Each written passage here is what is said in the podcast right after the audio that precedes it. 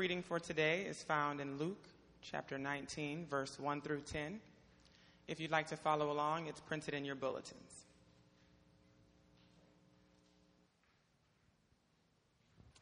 Jesus entered Jericho and was passing through. A man was there by the name of Zacchaeus. He was a chief tax collector and was wealthy. He wanted to see who Jesus was, but because he was short, he could not see over the crowd. So he ran ahead and climbed a sycamore tree to see him, since Jesus was coming that way. When Jesus reached the spot, he looked up and said to him, Zacchaeus, hurry and come down. I must stay at your house today. So he hurried and came down and welcomed him gladly. All the people saw this and began to mutter, He has gone to be the guest of a sinner. But Zacchaeus stood up and said to the Lord, Look, Lord, here and now I give half of my possessions to the poor. And if I have cheated anybody out of anything, I will pay back four times the amount. Jesus said to him, Today salvation has come to this house because this man too is a son of Abraham. For the Son of Man came to seek and to save the lost. Buenos días. La lectura de esta mañana se encuentra en Lucas capítulo 19 versículos del 1 al 9. Jesús llegó a Jericó y comenzó a cruzar la ciudad. Resulta que había ahí un hombre llamado Saqueo, jefe de los recaudadores de impuestos, que era muy rico. Estaba tratando de ver quién era Jesús, pero la multitud se lo impedía, pues era de baja estatura. Por eso se adelantó corriendo y se subió a un árbol para poder verlo, ya que Jesús iba a pasar por ahí. Llegando al lugar, Jesús miró hacia arriba y le dijo, Saqueo, baja enseguida, tengo que quedarme hoy en tu casa. Así que se apresuró a bajar y muy contento recibió a Jesús en su casa. Al ver esto, todos empezaron a murmurar, ha ido a hospedarse con un pecador.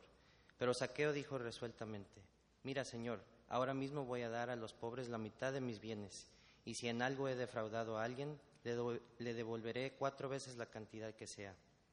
Hoy ha llegado la salvación a esta casa, le dijo Jesús, ya que éste también es hijo de Abraham, porque el Hijo del Hombre vino a buscar y a salvar a lo que se había perdido.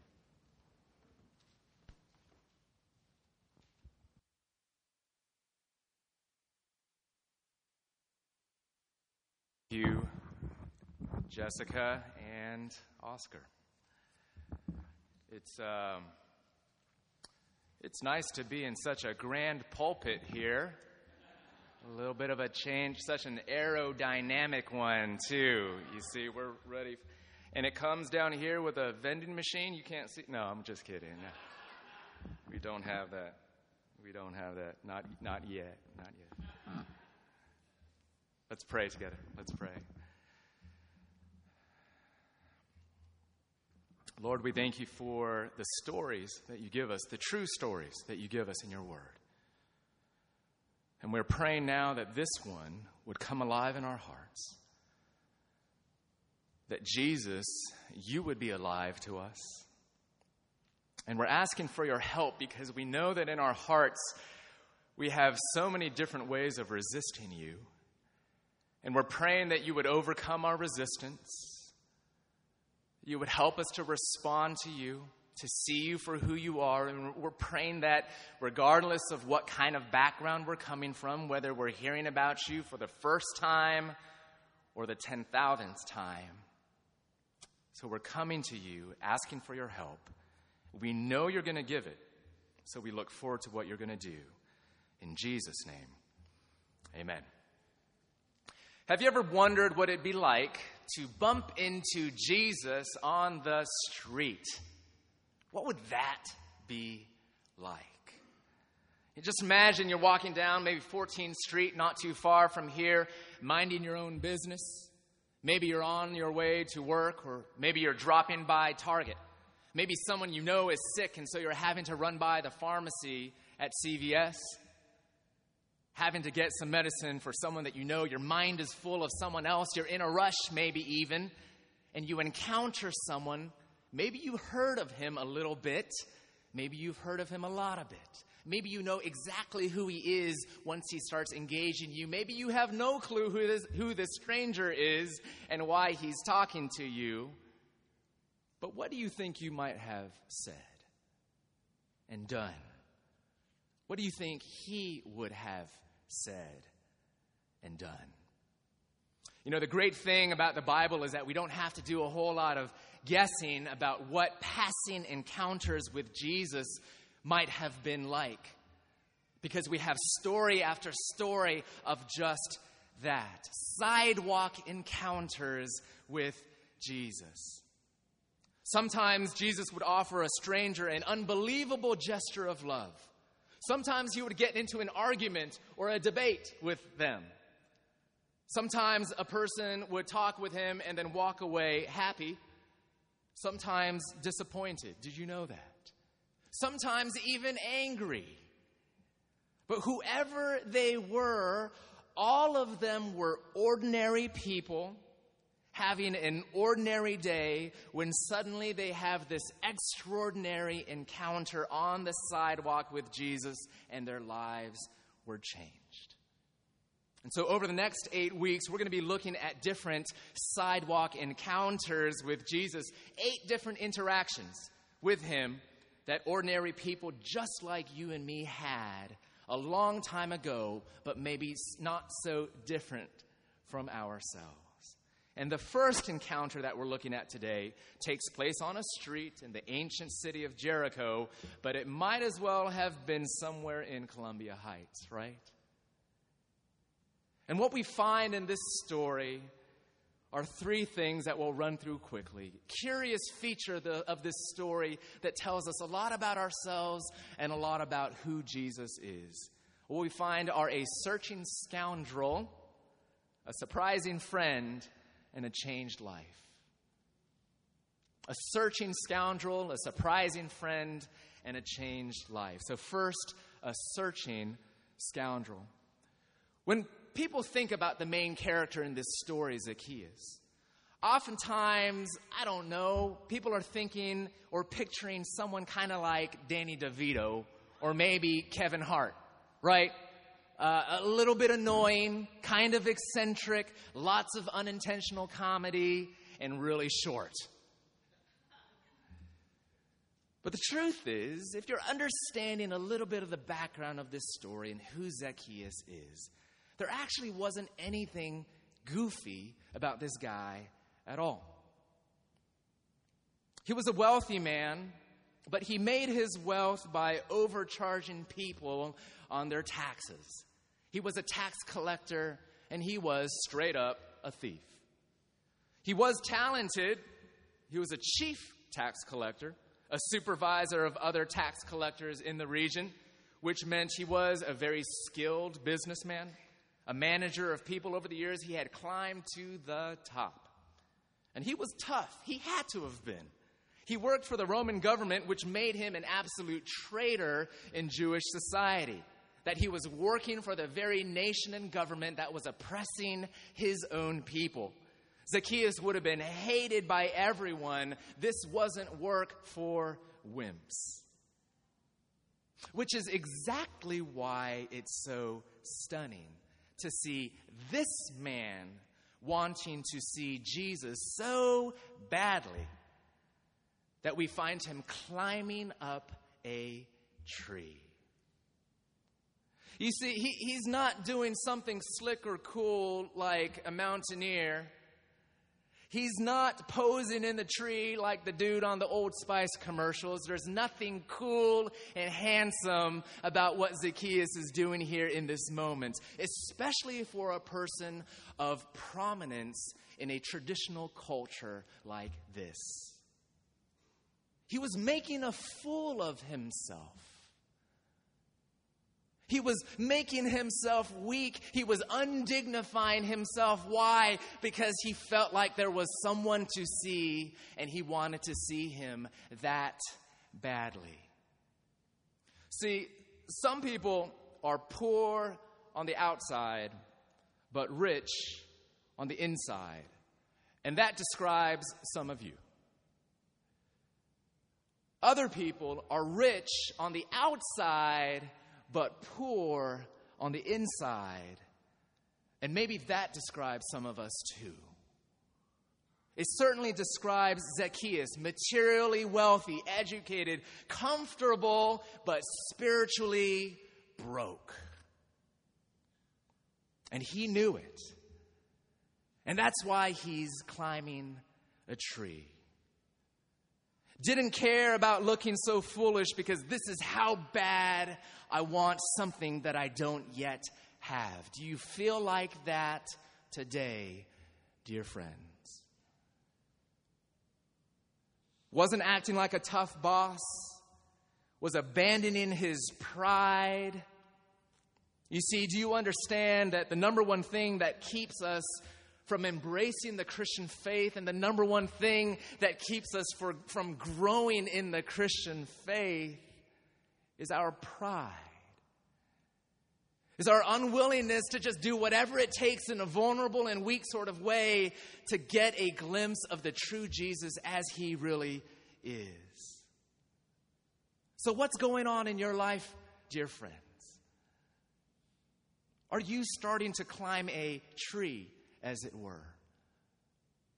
Are you starting to see bankruptcy on the interior of your life? Maybe you're not able to manage the hard circumstances that you're facing any longer.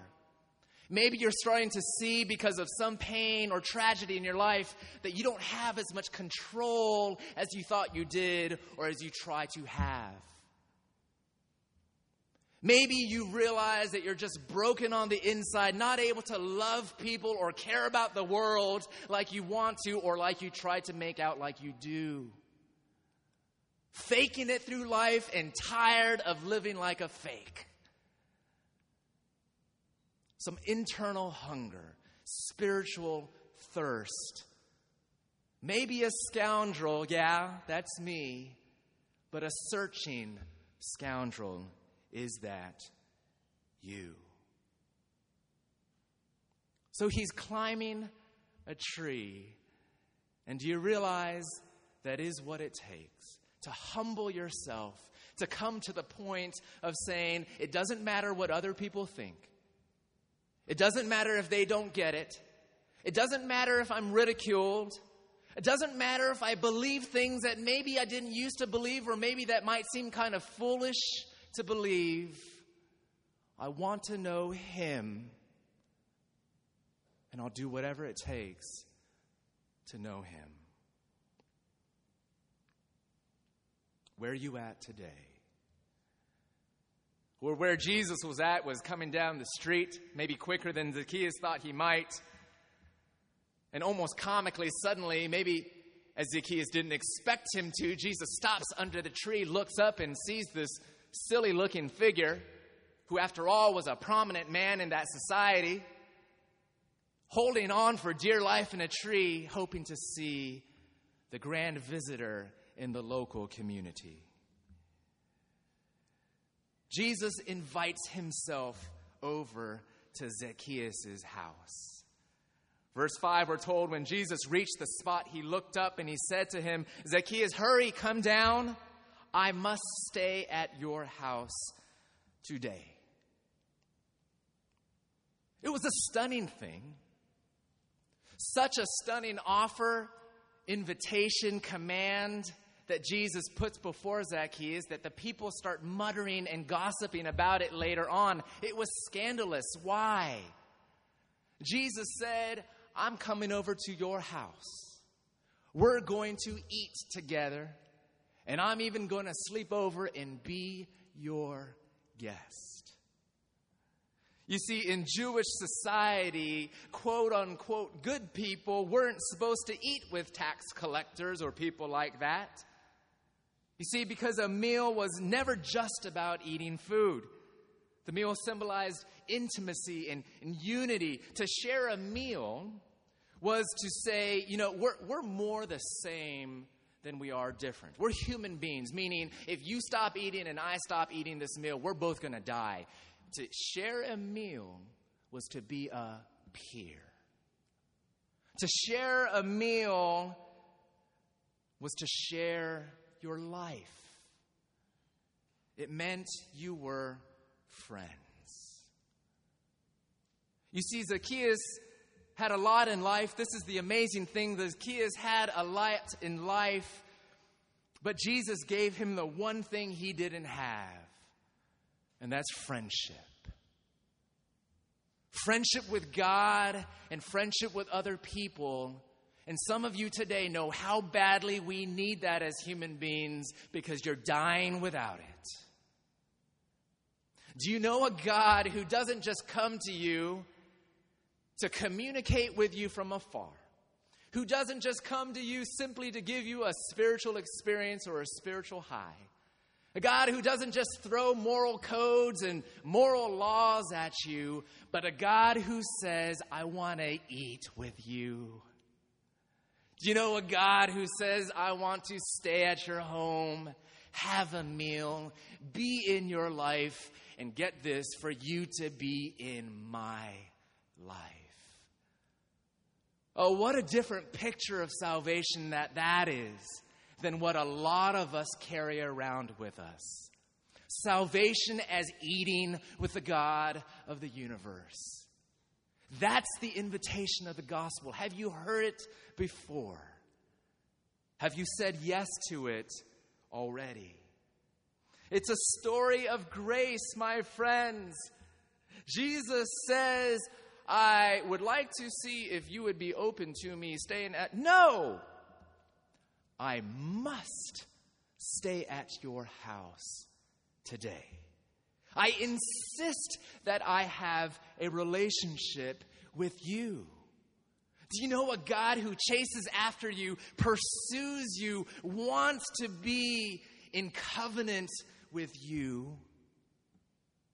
Jesus didn't wait for Zacchaeus to clean up his life. Didn't say, hold on, okay, nice meeting you, but why don't you make these changes first, and then once you've done that, let's get back together. Then I'll give you a theology exam and a white glove test in your life, and then we'll talk about eating together. No, Jesus said, I'm coming over. You're mine.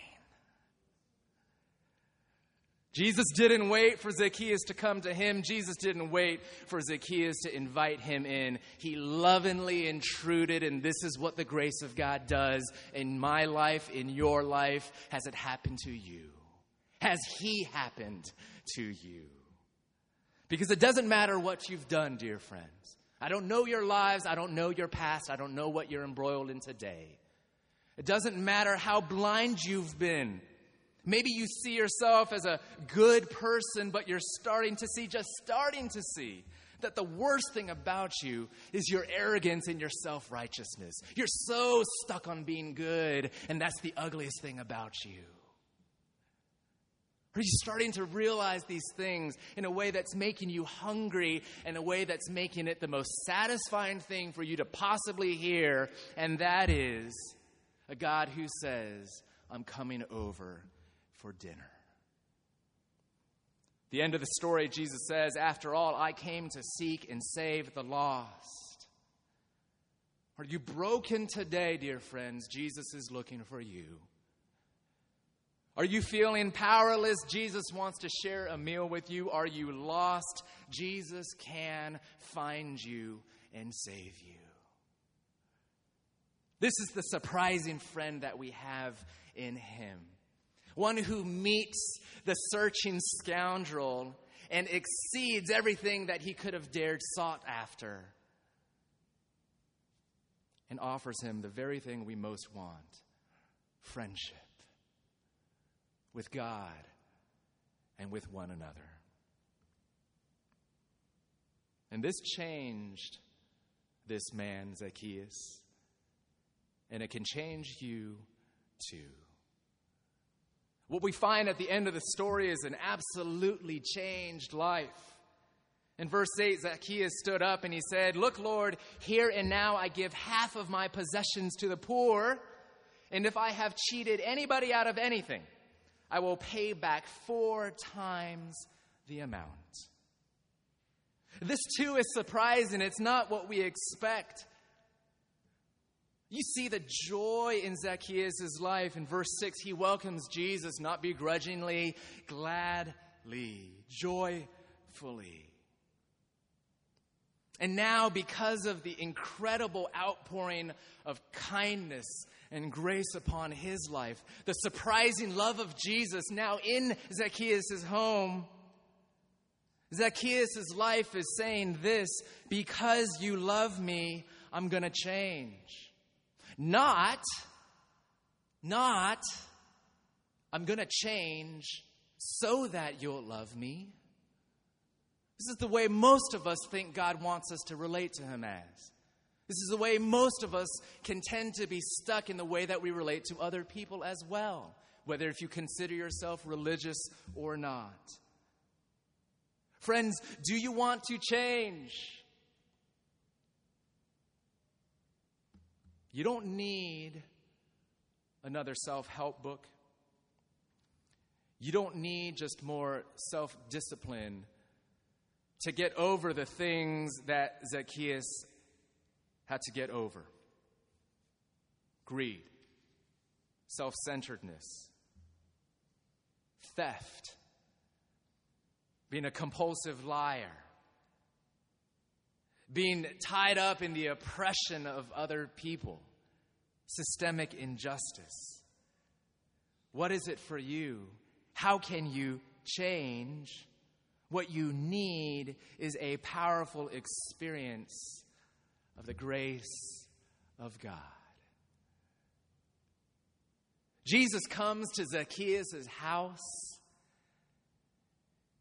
and Zacchaeus' heart gets busted so wide open that he begins to offer himself to other people, not only in restitution, but just simply in radical generosity.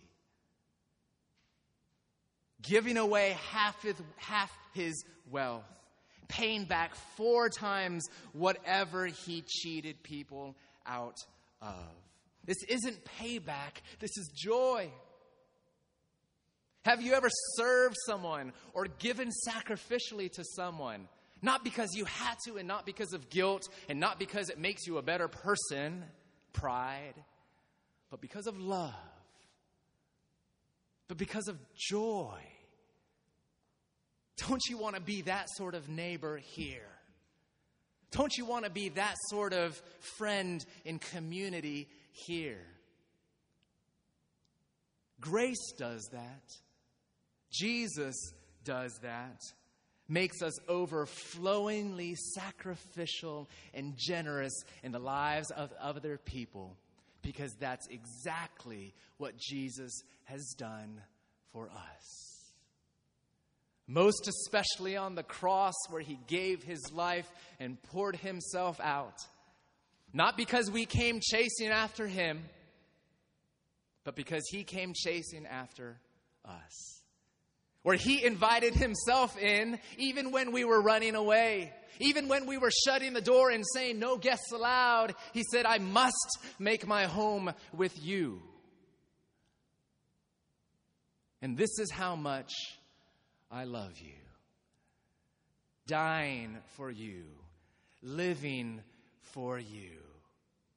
You see the way in which Jesus took on the bad reputation of Zacchaeus, right? Jesus loves him, and immediately he starts to suffer criticism from other people because not the bad things he did, but because of the bad things that Zacchaeus did. That's the way the cross works. Jesus taking all of your crimes, all of your lovelessness, all of your self centeredness, what the Bible calls sin, takes it upon himself and he says, It is paid in full. Your sins are canceled. You are my son. Do you want to be my daughter? Jesus is coming home. Do you know him in this way? Have you heard his pronouncements upon you as Zacchaeus did that day. Today, salvation has come to this house. Have you heard that from this surprising friend, this Savior? Do you want to hear that? Maybe even today. Perhaps today is a day of salvation for you. May salvation come down upon this house. Let's pray. Lord, we thank you for surprising us. The way you work, it's not how we work. The way you love, it's not how we love. The way you befriend, it's not how we befriend people. That's a story of your good news. We give you all praise that you are who you are. And now we're asking for more of your spirit to receive you for who you are. Work in our lives. In Jesus' name, amen.